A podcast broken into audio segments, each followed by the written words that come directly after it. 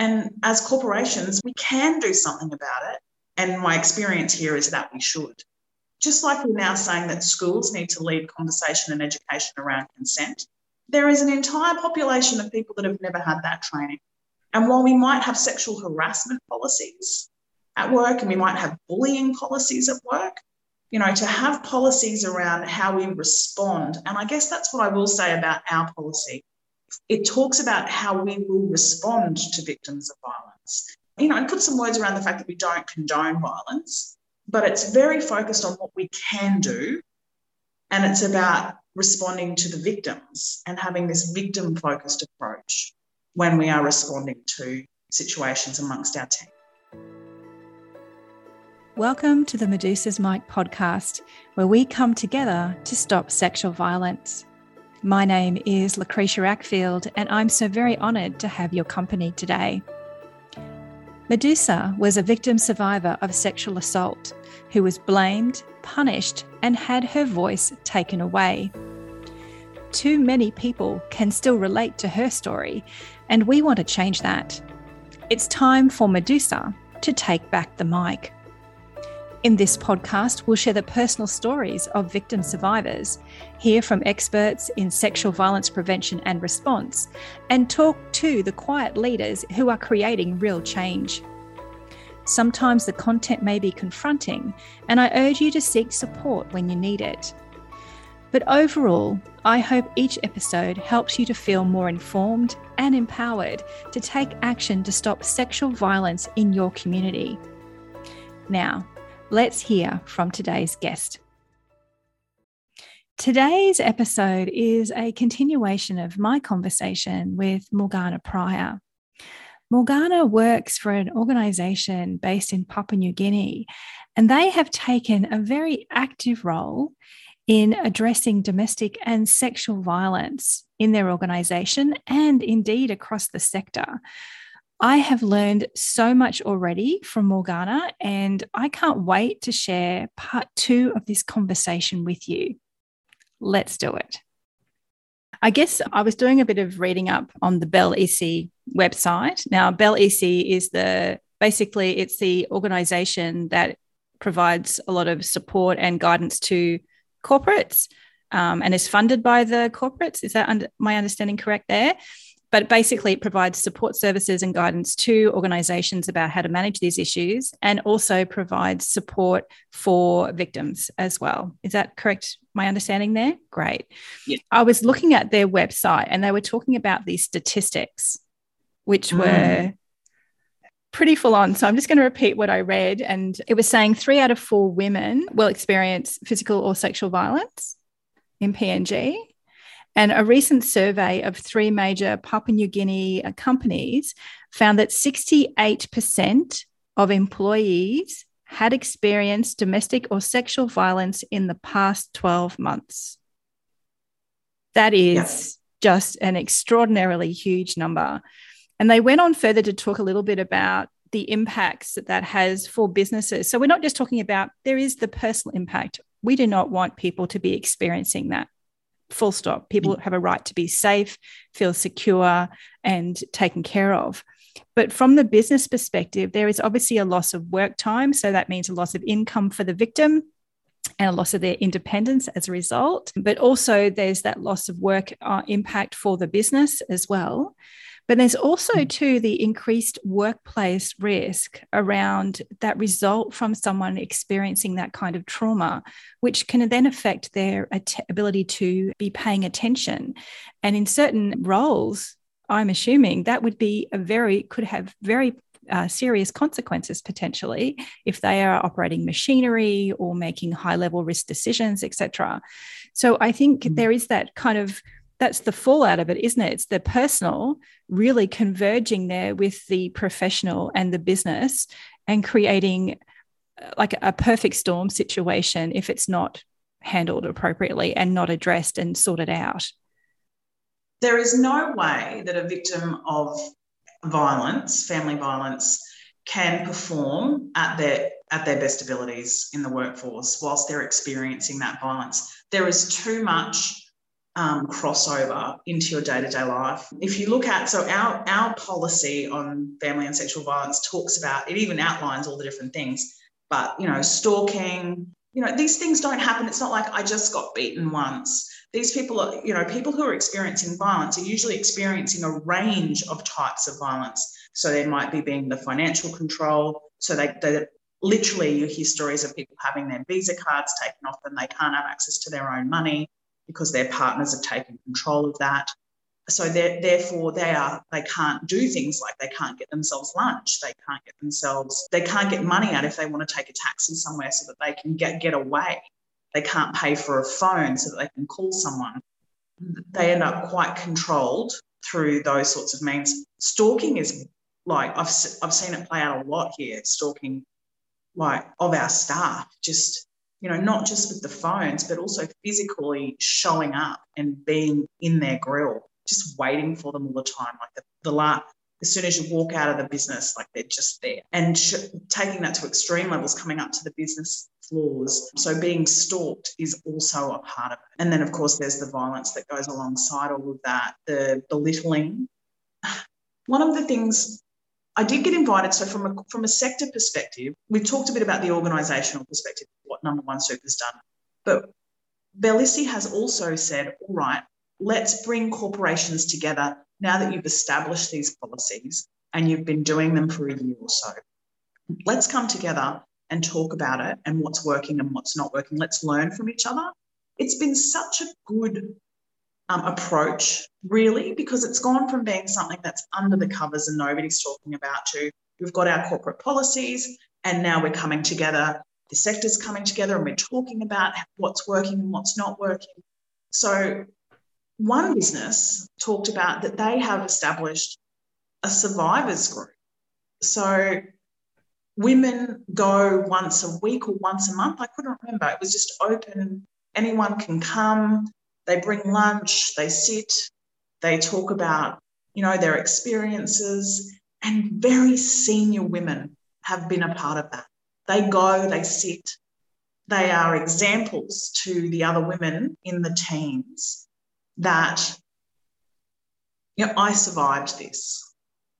And so I, they're talking about Sorry, I'm just going to say, Morgana, I'm I'm hearing you say this, and I'm smiling and I'm feeling tearful because what that is is the true integration of the business with community and the actual heart that goes behind that, and the the compassion that goes behind yeah. it. And I just think that is an extraordinary and a really wonderful and beautiful thing to be doing that can only have positive outcomes for the personal people who like the people who are actually experiencing or have experienced that violence and the survivors and the other people who are connected to them in that community i think that's just extraordinary so it really I, I really think that corporations do have a role to play and i didn't think it before i came here so i guess I guess I didn't think corporations don't have a role to play before I came here. I just had never thought about it.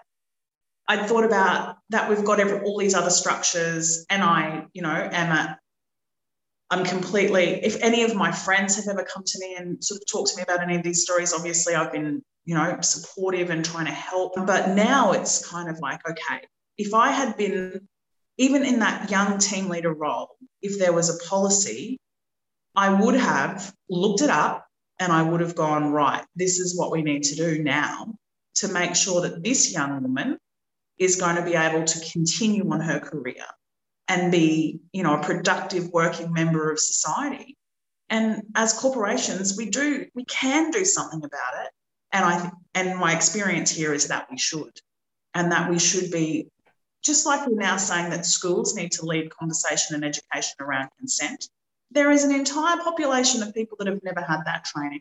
And while we might have sexual harassment policies, at work and we might have bullying policies at work you know to have policies around how we respond. And i guess that's what i will say about our policy.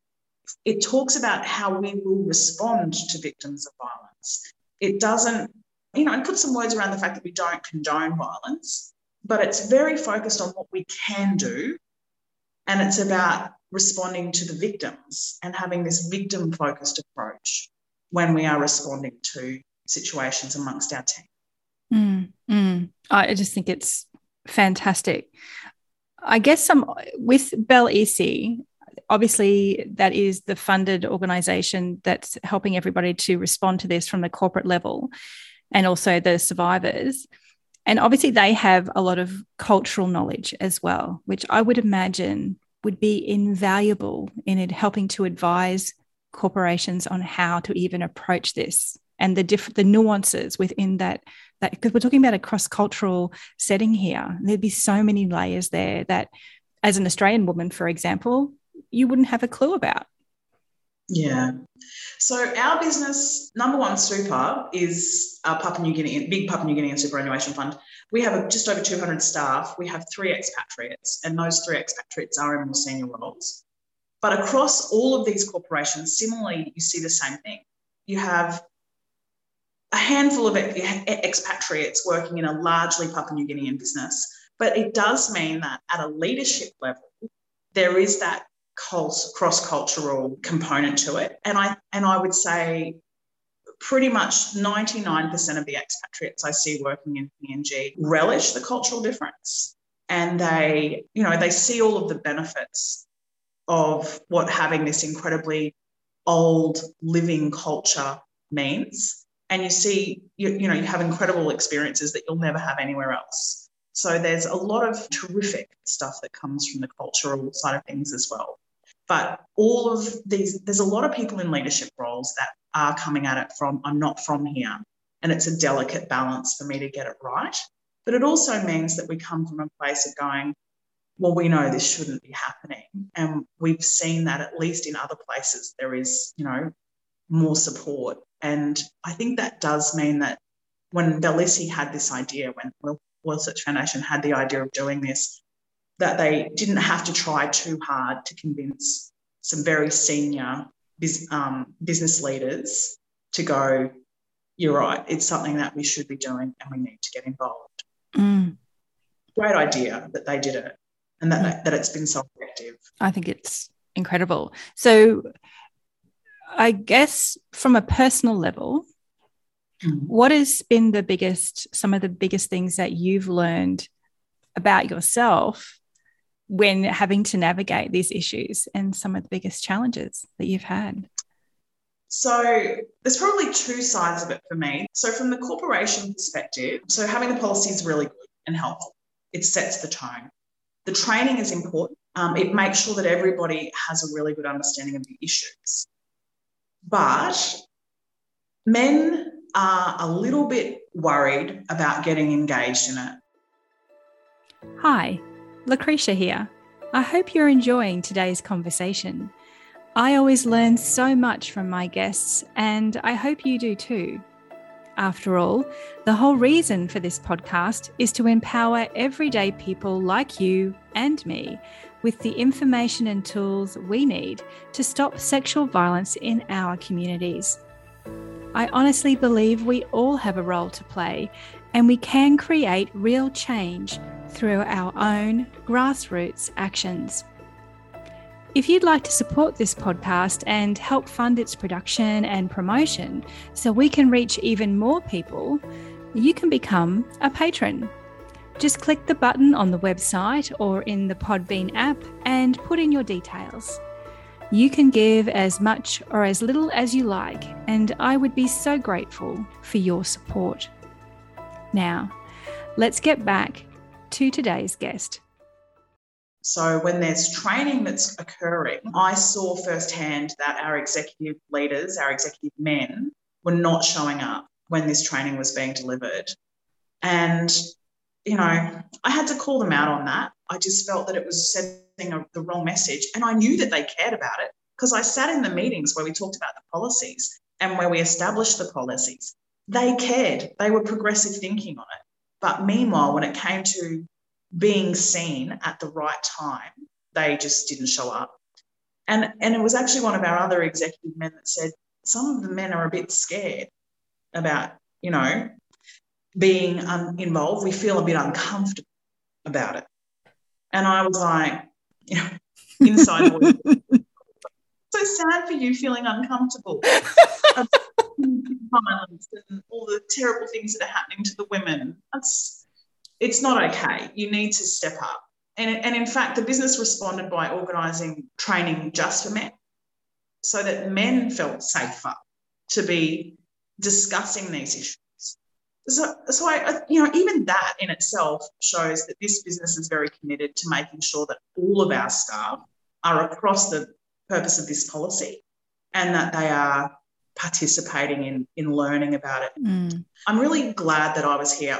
You know, I am an outspoken person anyway, but being being here and holding the leadership team to account, it's not your responsibility to just put the policy in place. It's your responsibility to make the business understand that you mean it. And if you mean it, you need to be seen.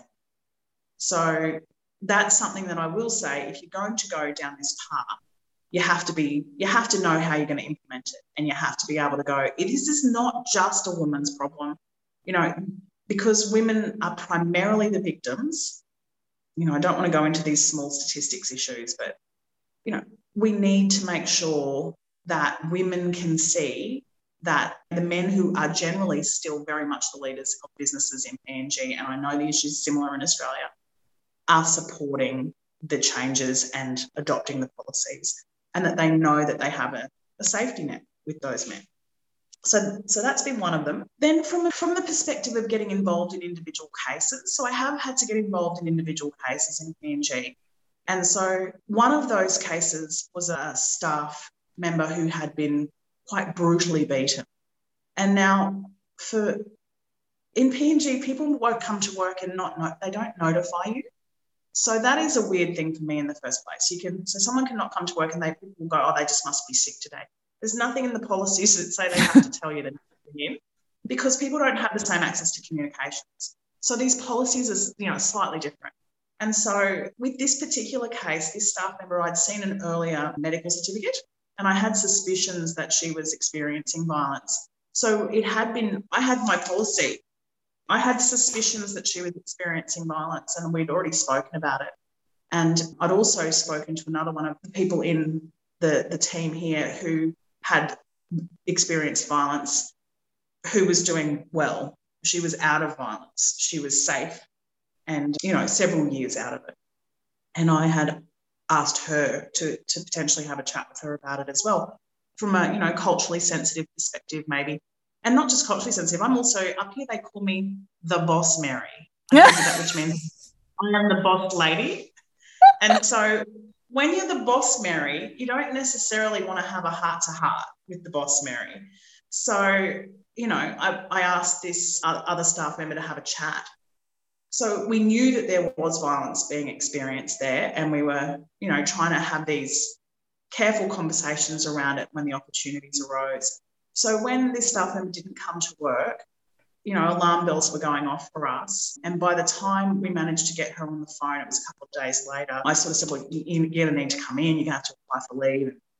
And so when all of that happened and she came in, it was, it was so clear that she just could not be there. So she she was very covered and she was very we, we managed to have a small private conversation she was very ashamed about what had happened, which was really sad in itself. She knew that we that people had tried to help her, and I think she felt the pressure of of all of that. But you know, the fact that she was internalizing that and making it just you know, silly. But people respond in different ways. But then the business had to think about her particular circumstance. So how will we respond? We have the policy. The policy says we're going to respond. The policy says we're going to provide help somehow. So how are we going to do that? And so that was what I found really interesting as the as the conversations that we were having between myself and other members of the leadership team about responding to this particular case.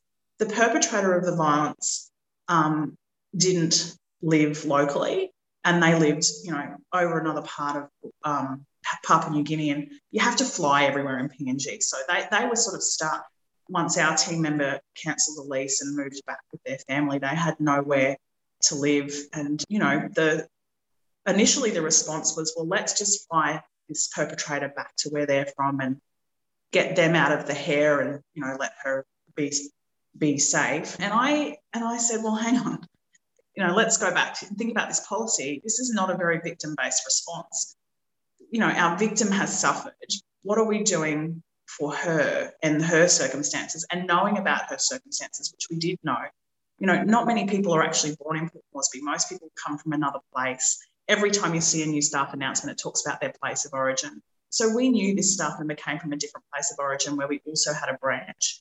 And, you know, I knew that coming up there, I had work where I needed to, where it would be beneficial to have staff boots on the ground doing some, some work. So, you know, I, I suggested that perhaps we should take this different path and let's relocate her back to her home, her place of origin, where her family are, her immediate family versus her, you know, extended family, the people that are, you know, sometimes when things that happen that are really hard, you want to go to mum. You know what I mean? Like, mm. So this gave her the opportunity to go to home home and work from our other office, be productive, recover away from all the chatter of everything going on without all the other eyes watching, without all that judgment, which our policy clearly says we're not supposed to do, and allow her to just focus on herself.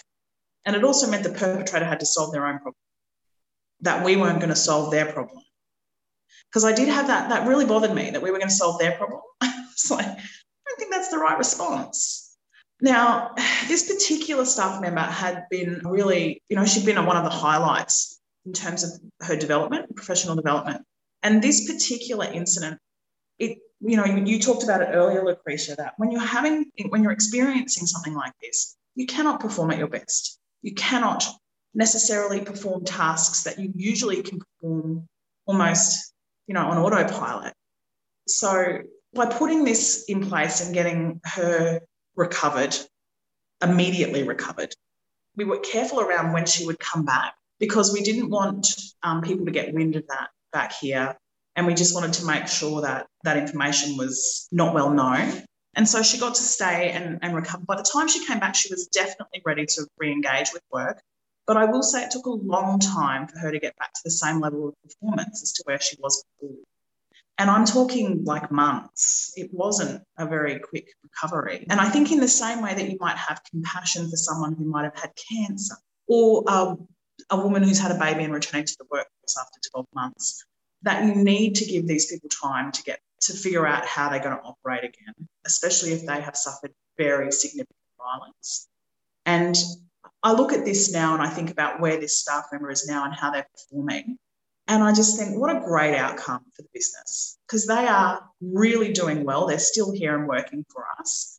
And they're doing great. Like they're doing great work, high performing. They've got heaps of potential in the future for the business and within the business if they choose to stay with us. I'm just so glad that we were able to do that. And she's not in a, any violent relationships now. So, you know, and her life is her life and she has to make her own decisions around who she's going to be in relationships with. But it is nice to see that she's thriving professionally. You know, I don't know too much about what's going on in personal life, but it seems like it's much better managed. So that's really nice. Mm. So that's, you know, great case that I've been involved in. But one of the other cases that I've been involved in that was really particularly eye opening for me was that someone who had perpetrated violence spoke to me and, and you know, admitted, reported, self reported an incident that had occurred. And, you know, I was, I was surprised and I was a bit shocked, and I had the policy to guide me as to what I was supposed to do because it tells me that if we know that someone has been a perpetrator of violence, that we report it and that we will take action that could range from, you know, counselling, providing counselling and support through to reporting to the police, being dismissed. You know, there were options. So by this person reporting, self-reporting to me this incident had occurred, you know, I had a sense of, well, I don't think dismissal and reporting to the police is what they're looking for they're looking for counselling. And the conversation that I had with this person was really just like so heartbreaking. So, this particular staff member had said that they had grown up in a violent home and that they had consciously made a decision that they were never going to um, be a perpetrator of domestic violence. They just didn't want it to be a part of their home. And so an incident had occurred, and um, there'd been a lead up to it. You know, within the family, there'd been a few things going on, and um, this staff member had spoken to a, their friends and looked for, asked for advice about ways that they might, you know, what do you think I should do, mate? You know, and every single one of them had said, you need to br- bring her into line or basically statements along the lines of the only way to solve this situation is to abuse your wife, beat them. Wow. Wow. Because it's so culturally entrenched that that is how a man deals with an issue with his wife. Correct. Extraordinary. And he did it, he did something which, you know, was not great. So he told me what had happened. And it was, you know, a short incident you know, he saw terror wife's face, saw his children screaming and crying with fear. He stopped, walked away, and went, This is not what I want to do. Removed himself from the situation. And then, you know, soon after self reported to me what had happened. And I just, you know, the, the part that no one, there was no friend that could provide advice that said, you know, there's other ways to deal with this than beating your wife. Like, this is why professional counselling services are so important. So, Bel isi actually only offered counselling for survivors of violence, so for victims and survivors of violence. So, I had to speak to, again, the people involved and the leadership team involved in this policy and say, well, it says we will provide counselling.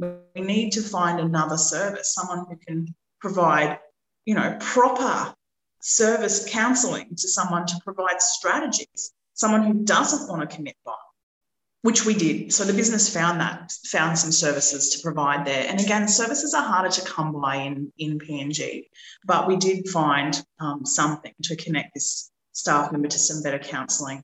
And, and again, like they're still working here, this staff member.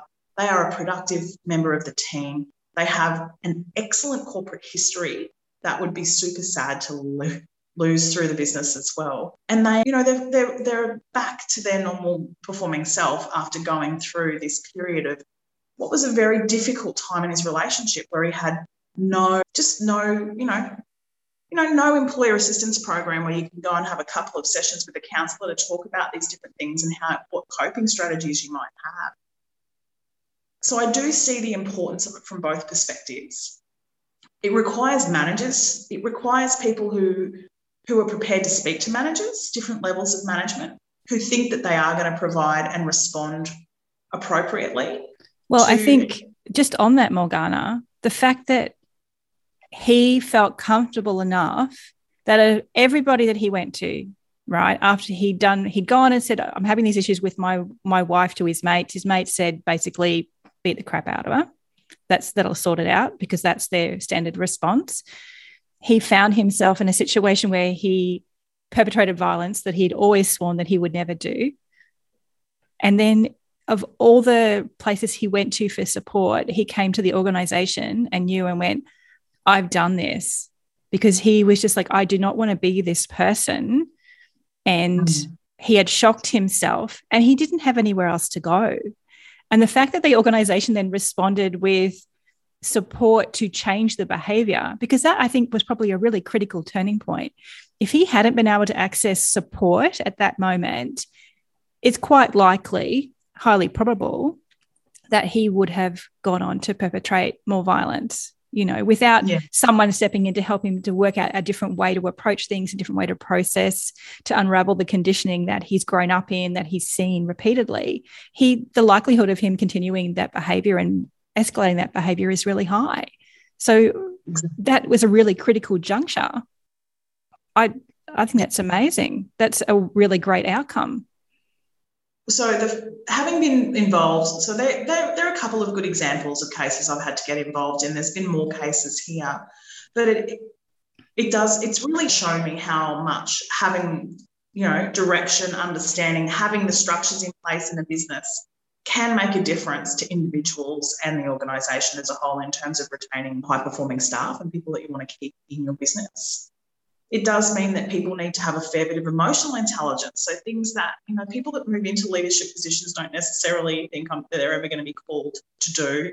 I guess it talks about the, and certainly in PNG, corporations are like families. They're, you know, people rely heavily on their employers, just as you know that you can trust your family, they do feel that they can trust their employers. So there's possibly a slightly different relationship between staff and their employer in PNG as well.